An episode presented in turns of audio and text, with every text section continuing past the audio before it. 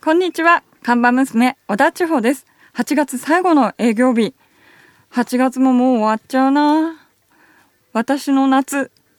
何もなかった夏。暑かった夏。山口百恵、ひと夏の経験。しょうちゃんお疲れ様。お疲れ様です。いや、いいね、山口百恵。いいですね。ひと夏の経験だ、やっぱり。あなたが望むなら私何をされてもいいわなんだよ。歌詞ですね。そうなんだよ、もう本当に。だからもうこれ衝撃的だったよ、本当に。アイドルだからね。はい。アイドルの山口百恵ちゃんがそんなえー歌を歌うっていうんで、はいもう世の中のねおじさんたちはびっくりしたわけですけど、いや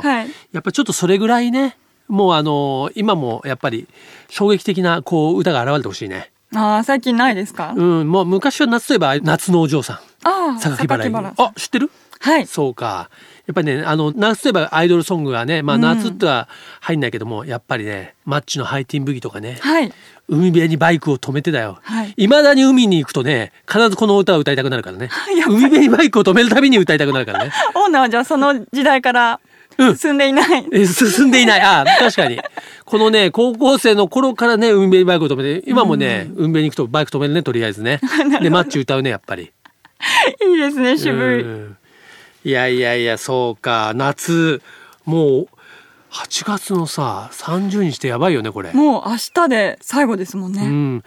今頃もしね俺が小学生だったらもう泣く暇もないぐらいもう焦ってるね こ本の当に30、31いはやそうですよね。ーまずいよね、焦って一日中こう課題に追われてる 頃で。まあ、30日でしょまだ はい明日があると思って31日になると本当に後悔しかないよ今まで俺はこの夏休み何やってたんだろう本当は最後の日やっぱちょっと遊びたいわけだよね確かに満喫夏休みした最い後わのけ日ですね。なんだけどできないなぜなら宿題が山盛りになってるからっていうねそうなんですよね。うん30日までは今日まではやっぱね明日があるって思っちゃうんだよこれがまた人間の弱さで、はい。うん、でもな、まあ、小学生中学生の頃からなそうやってきたけどまさか大人になってもそういう状況だと思わなかっ たな変わらないもんです、ね。今はね、まあ、夏休みっていうのはそんなにね大人だからないけど、うん僕とかの場合だと毎月締め切りとかあるじゃない、はい。まあ、それもそその最終日っていうのはあるわけで締め切りの、はいやっぱ最後の日に俺は今月何今まで何やってたのって 毎月思うからね毎何月なんだろう夏これ休みみたいなじゃそうそうそうそう人間って本当にもう弱いよまあ、えー計画的にねちょっとうちのお店はちょっとそうか30日かなんかこの夏に全然ちゃんとやってこれなかったな今な更 んかなうんちょっと明日今日明日頑張ろうねやっぱりお同じですね。じゃあ学生の皆さんうと。んそうそうそうそうそうそうこれを聞いてるね学生の皆さん本当に頑張っていただきたいね、はい明日までありますからまだね、えー時間残されてますからね、えー宿題を終えて最後いい夏をね過ごしてもらいたいなというふうに思いますはい。ということで、ちょうちゃん、今日のメニューを紹介してください。はい。今日のメニューはホンダステップワゴンです。はい。ね、ホンダステップワゴン。これはね、日本のですね、まあミニバンと言っていいのかな、えーの人気車ですけども、いこれね、え実は、まあ最新のモデルではあるんだけど、出たばっかというにはちょっと何ヶ月か経ってるんですけど、はいなんで今日取り上げたかというと、僕が最近乗ったからなんですね、これね。オーナーがじゃあやっと。そうこの、まあ、夏休みじゃないんだけど、はいやっぱこの夏イベントが結構あって、はいえ鈴鹿サーキットに行ったりとかそれからね先週も話をしたけど元ナビの取材も兼ねて、うんうん岡山県のはい。白石島まで行った時に、はいそのサポートカーとして今回ね岡山まで行った時はステップワゴンを使ったんですよ。はい。そしたらこれが結構良かったんだな。はい。ちなみにあのステップワゴンはまあホンダのミニバン的なピープルムーバーなんですけども、今回で5代目へと進化して、はい。えー特徴としては何ていうのかな改めてねこうダウンサイジング、うんうんうん。あのボディサイズもそうだしエンジンの大きさも、はい。エンジンはね基本的には1.5リッターだからはい。 1.5のまあターボですけども、えー馬力もね150馬力だからそんなにないです。うん。で、えーボディサイズはいわゆる5ナンバーサイズ。はい。 5ナンバーサイズっていうね結構幅が問題になるんですけど、はい1695ミリって言って要は17 1.7メートル以下にまあ収めるのが、まあ、うん5ナンバーサイズの基本なんで、はい今見るとね結構幅狭いんだよこれ。うん、コンパクトになってコるンパわクけトです。今回僕がオートバイで走ってその前をそのね、うちのスタッフが乗ってるステップワゴンが走ってるなんていう時は後ろから見るわけじゃない、はい。そうすると他にいろんなこうミニバン例えばトロエタのアルファードだとかいろんな車がある中でやっぱステップワゴンねすごくね幅が狭くてコンパクトなうの。んううんうん。でそれでいて実際乗ると、まあ、窮屈感はないんだよね今回だとねえっ、と我々はこれに5人乗ってそのイベントの荷物を結構満載していったんで、はいまあ、かなり人と物が乗ったんだけど、まあ、しっかり乗って往復で1,500キロぐらい走って、このステップワゴンはねあともう一つ売りがねワクワクゲートって知ってるワクワクゲート。ああの、なんていうんですか、冷蔵庫みた いに。そう。まあ、冷蔵、ある種冷蔵庫みたいなんだけど、こう、普通のね、はいこういう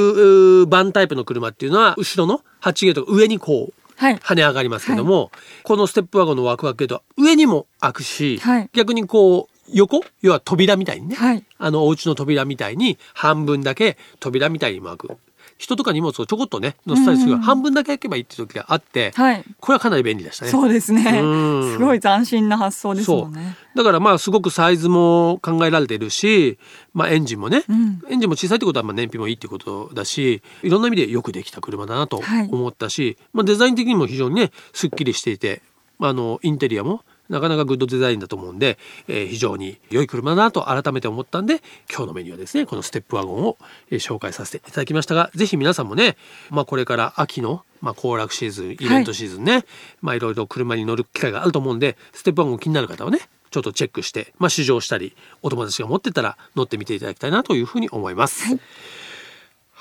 ということでね8月30日8月最後のこの夏ある意味この夏最後のナビカーズカフェオープンです。ね、えーオープニング曲ですが、はい。やっぱり一応8月末だからさ今年の夏にお別れしないとさいけないからまだまだはい暑いけどね、はい。暑いけど一応区切りだから暦の上では。センチメンタルなセ感ンじチメで。ンタルな感じになるよね。はいえーということで松本優ちゃんの「センチメンタルジャーニー」ではなくね、えーもうちょっと大人の選択ではいこれを聞いていただきましょう夏の終わりといえばこれが聞きたくなるよね山下達郎で「さよなら夏の日」自動車雑誌ナビカーズがお届けする「ナビカーズカフェ」カフェオーナーことナビカーズ編集長川西圭介と看板娘、小田地方のナビゲートでお届けしています。オーナー、お客さんがいらっしゃいました。こんにちは。いらっしゃいま せ。あー、くしまです。どうも、こんにちは。はい。ね、先週に引き続きというか先週の約束通り、はい今週もね、 えーおいでいただきました、いモータージャーナリストの串間達也さんです。よろしくお願いしよろしくおま願いしす。まよろしくお願いします。はい。ね、えー、まあ今日もお車でご自身の愛車、はいあ今愛車は何です今か。はですね、はいあのマスタング乗ってますあね。、この前見ました。あのマスタングってもう普通のマスタングじゃないよ。みんなが想像するマスタングとちょっと違うんですか。なんかね、あれこれマスタングだっけみ たいな。どういうこと ですか。あれは何ですか。にあれな何年頃でしたあっけ。れは、えー、82年っていうね、あの3世代目なんですけど、あの世の中で一番ダメと言われそたマスタングで す。まあ正直ね、パッと見た感じは、うんダメな感じだねえどういうこと。マスタングってこう、どっちかというとマッチョな、そうですねマッスルカーのイメージですけど、あれあんまりマッスルないや感じありまもうせもんうね。。ゼロですね。マッスル度ゼロですね 皆さんもぜひね、その3代目フォードマスタングでちょっとね、あのーネットで検索してほしい と、画像検索してみればね、今してくださいね。はい3代目ね。あの、あれこれ、こんなのあったっけみたいな。時代の中に埋もれそうでたすねマスタン結グ。構ぐるっと一周車回ってこれ何ですかって聞かれ ます。まあ、でれも、だけ福島さんはそういうですね、違うんですねあの、ちょっと、外しの美学もお持ちの方で、ちょっと外しすぎかなっていう気もしますけども、今日はじゃあ愛車のマスタングでね。ははいい。お飲み物はね、先週はね、ちょっとおしゃれにモヒートをね、えーです今週は何かお飲み物はどうしましょそううかですね。ソイラテとかいただけますおか、ー、来ましたおね。得意の、得意の得特製豆入れるやつ豆入れるやつ。豆から、豆からやってますから、うちは。任せてくださいうんはいちょっとね、はいあソイのラテ、で軽く粘り気のあ る、ソイラテかもしれませんが、ご用意させていただきたいと思いますが、えー、串間達也さんね、ご紹介させていただきますと、モータージャーナリスト、ね、もともとは外資系の広告会社から自動車雑誌業界へと転身されまして、あの、この業界に入ったのはそんなに若くないみたいなお話もありましたけども、そうなんですよ。うんはい。でも東京のご出身で、まあ、串間さんって業界の中ではやっぱりねあのジャーナリストいろいろ派があるんですけど、はいやっぱ都会派はい。ああ、そうなんのだおしゃれ系えそんなのあるんですかああるんですよあの走り系とかですねあーまあまあまああのまあそうですねヤンキー系はいるかなわかんないですけど ね、い、ろんな系があるんですけどやっぱおしゃれ系なんですよ、あーやなっるぱほど東京育ち、はい東京生まれ東京そう育ちですね。自由が丘ですね。あうんーなるほどそうするとやっぱり、ん当然のことながらもう若い頃からこう車にそう触れてですね。うん、そうですね。16でやっぱ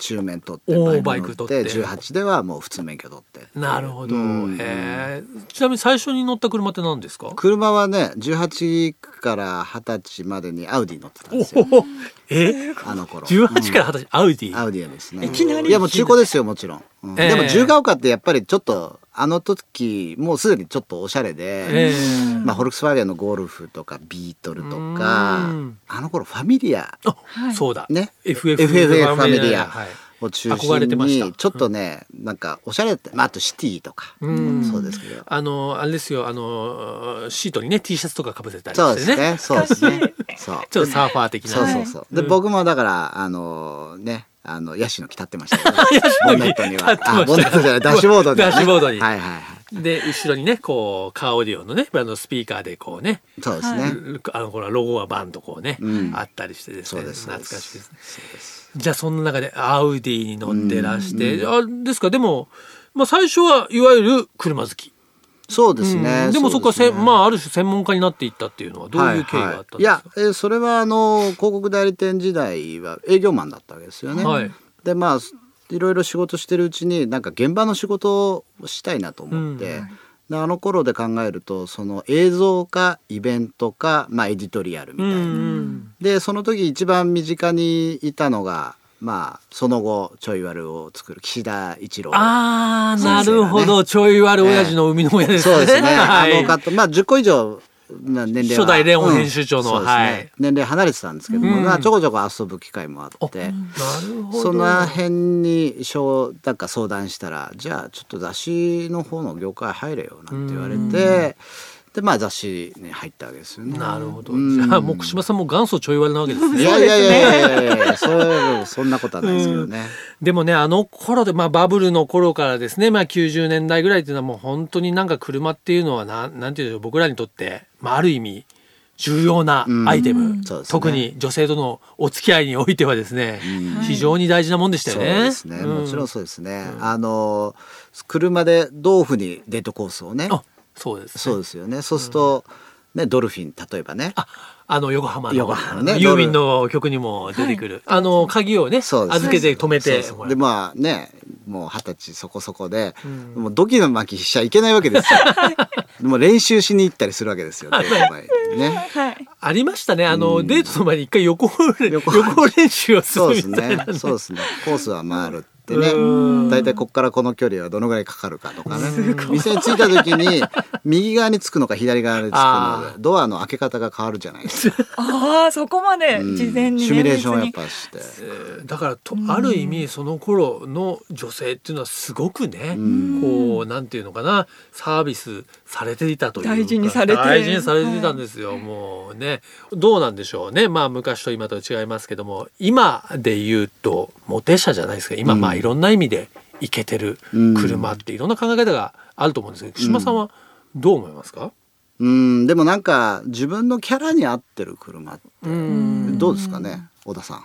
キャラに合ってるあ女性から見てねそう、そういう車に乗ってきてもらった方が安心しないですか。そうですねなんかやたらこう背伸びしすぎてたりすると、うんあなんか大丈夫かなってそ のやっぱり表だけこう取り繕ってる感じが見えちゃうとあーなるほどね残念な感じになっちゃいますねうんうんあまあ身分不相応なポルシェとか、まあそういうのがあるのかな。うんまあでもそれにしてもね、串間さんのあのマスタングはね、かなり う裏技だと思いますけどね。そこで すか。そこですか。でもあれなんですよ。どっちかというと、あのー今まではご本人の趣味で言うと英国車が多いんですよね。うん、あイギリス車がのここ十数年はそうですね。んうん、だからもう一つあのトライアンフのスピットファイアっていうのもね、そう六か十八そう年か持ってますから。まあイギリスのオープンツーシータそうーでですすねよね。そうですねんあれですか、スピットファイアがこう活躍する出番はどういう時なんですか。うん、あのクラシカのイベントあにーあれで参加してます。なるほどはいなるほどなるほどもうボンネットにアルフレッドダンヒルのステッカ ー。なるほど、はいイギリス車の魅力っていうのはどういうところにあるんですか。うーん、内装かな。おお、そうですか。うんうんあのーそういえばねジャガーの、あのー内装が素晴らしいって話も、いうんナビカーズで一回書かせていただきましたけれどうも、ん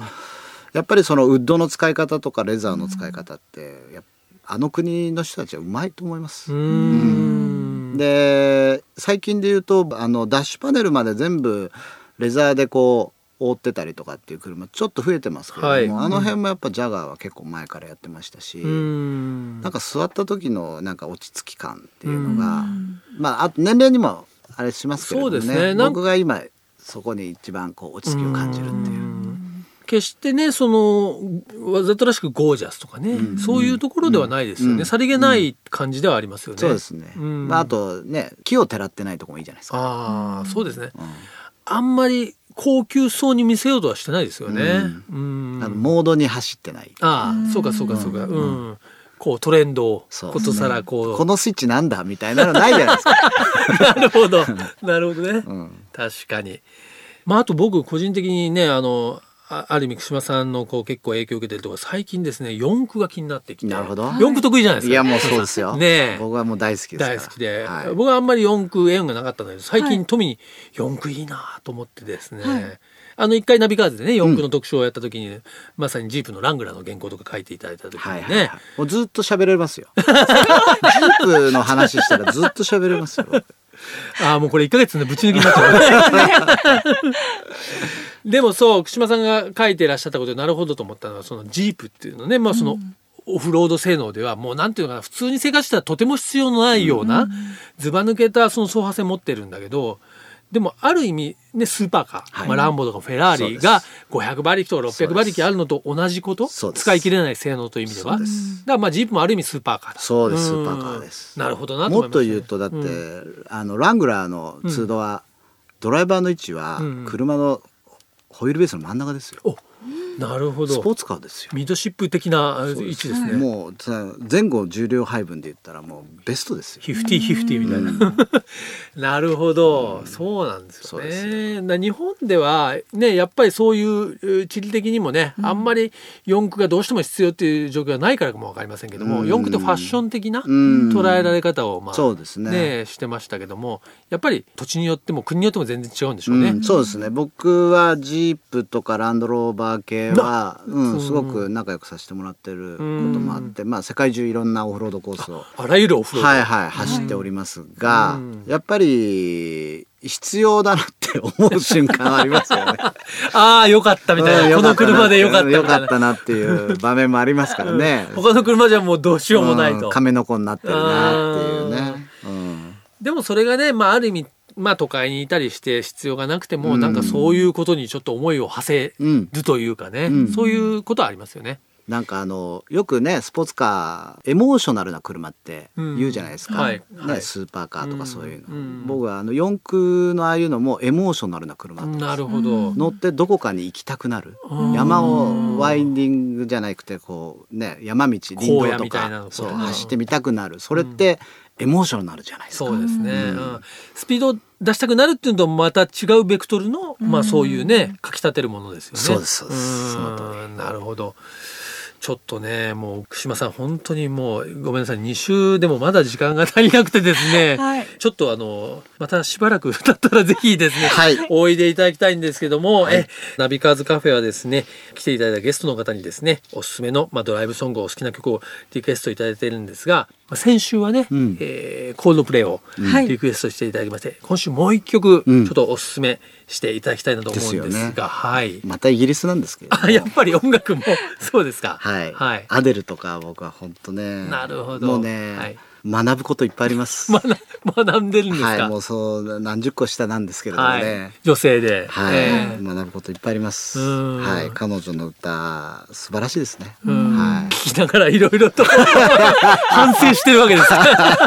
い、はい、なるほど。じゃあアデルから一曲ですね。そうですねえーリクエストいただきたいと。車の中で聞いたりするわけですね。そうですね、やっぱもりちろん、うはい、聞いてます。はいはい、曲はいかがしまし Set ょ a うか。 fire to the rain っていう曲はいで。すね。またぜひぜひ近いがね、遊びに来ていただきたいと思いますナビカーズカフェゲストに来ていただきました自動車ジャーナリストの福島達也さんでしたありがとうございましたありがありがとうございました。続いては月替わりで情報をお届けするマンスリーナビ僕川西が編集長を務める雑誌ナビカーズ元ナビそしてバイシクルナビからよりすぐった情報をお届けしていきます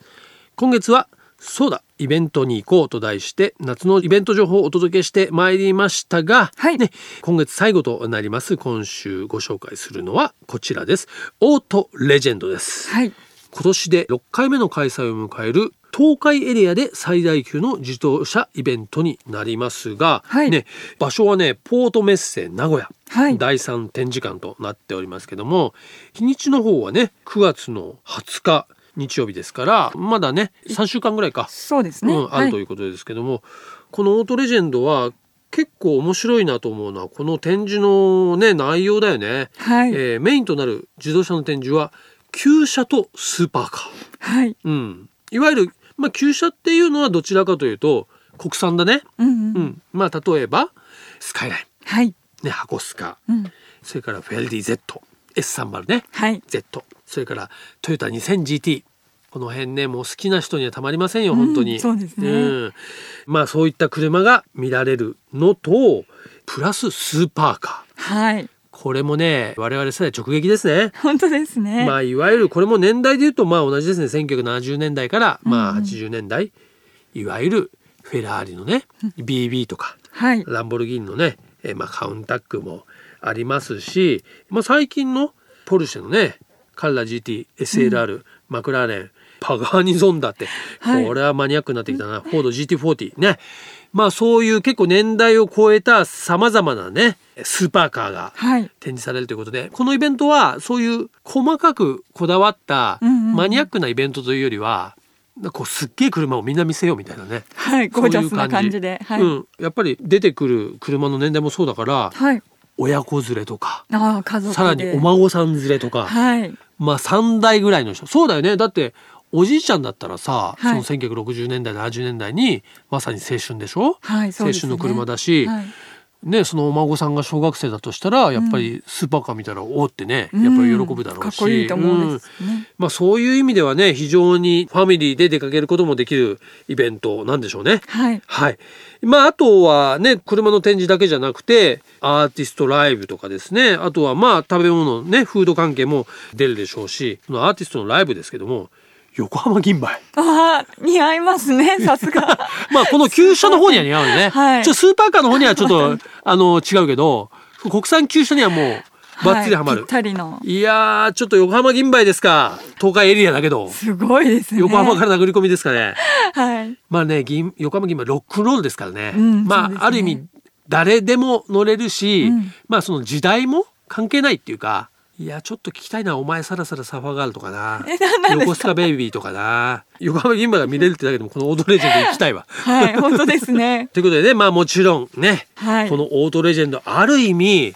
やっぱり東海だね味噌煮込み的なあいろんなものをいいですねこ本当にあそういうぶち込んだイベントっていうちょっと東京にはない感じかもしれないね。盛りだくさんの濃盛り厚だくなさ感んじで濃厚な味噌味だよこれ。本当ですうねん。えー改めて9月20日日曜日場所はポートメッセ名古屋第3展示館ということで、はいチケットは前売りが3000円当日が3500円中学生以下の入場は無料です。はいね、ぜひ、えー仲間とそれからね親子3代で出かけていただきたいというふうに思います。はいナビカーズカフェオーナーの川西圭介と看板娘小田地方でお送りしてきましたはいということでね先週今週とですね串間達也さんに遊びに来ていただいてですね、まあ、はいゴルフの話車の話ね、まあ、男のいろいろなね趣味のはい話をですね、えーしていただきましたが、まあ、それにしてもね、はい今日8月最後の放送ということでなんとなんとこのナビカーズカフェ、はい丸2年おめでとうございますおめでとうございますってもう自分たちで言わないとねあれだけど2年やってきたんだよ。そうですねぴったうんりそうといでうことすで、まあ、ね2年やったんでね、ナビ,、はいナビカーズカフェもそろそろ今回でね、お別れしようかなとお。開きえーまあ、というのは冗談で ですね、実は、はい、9月からもナビカーズカフェね、はいえー続けていくことになりましたね、皆さんね。はいぜひ、引き続き楽しみにしていただければと思いますが、まあ、9月から3年目に入りますんで、ナビカーズカフェもちょっと、まあ、新規一点というかね、軽くリニューアルして、はいまたお届けしたい。はいえー来週からもこのナビカーズカフェ、ぜひ楽しみに聞いていただきたいと思います。はい。それではこちらの番組へのメッセージもお待ちしています。カフェのアドレスはナビカーズアットマーク fm 富士ドット jp n a v i c a r s アットマーク fm 富士ドット jp までお待ちしております。毎週日曜日午後4時からオープンする車好きが集まるカフェナビカーズカフェまた来週ですお車を運転中の皆さん安全運転でお願いしますナビカーズカフェオーナーの川西圭介と看板娘小田地方でした。それでは皆さん楽しいドライブを来週もご来店お待ちしております。 Have a good coffee and drive